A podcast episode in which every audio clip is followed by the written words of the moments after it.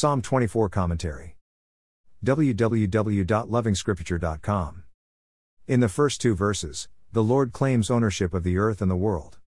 There is a serious tone of exclusivity to the claim. There is no shared ownership. Unlike pagans, believers understand and appreciate the Lord's exclusive ownership of both the earth and the world.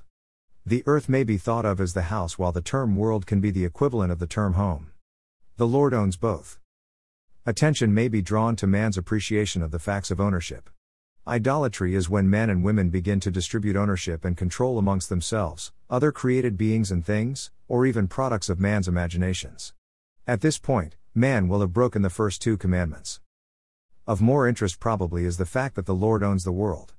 The devil didn't exactly make the same claim, but he instead told the man Jesus Christ that the world had been given to him.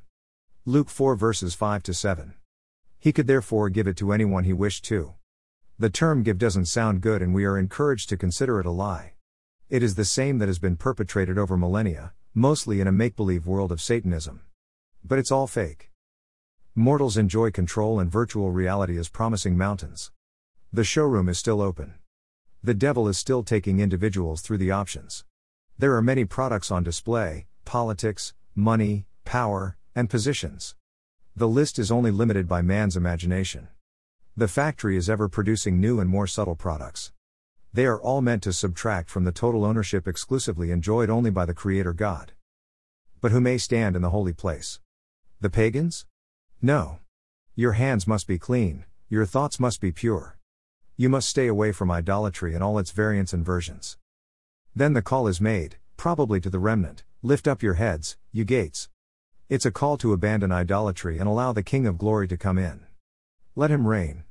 The saint must forget the make believe world, the virtual world created by either drug abuse or technology, and focus on the realities of the kingdom of the Lord Jesus Christ.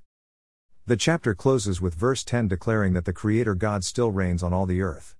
The title of King is a very strong reference to the universal reign of the Creator God, the Lord God Almighty, over his entire creation. More resources visit http www.lovingscripture.com.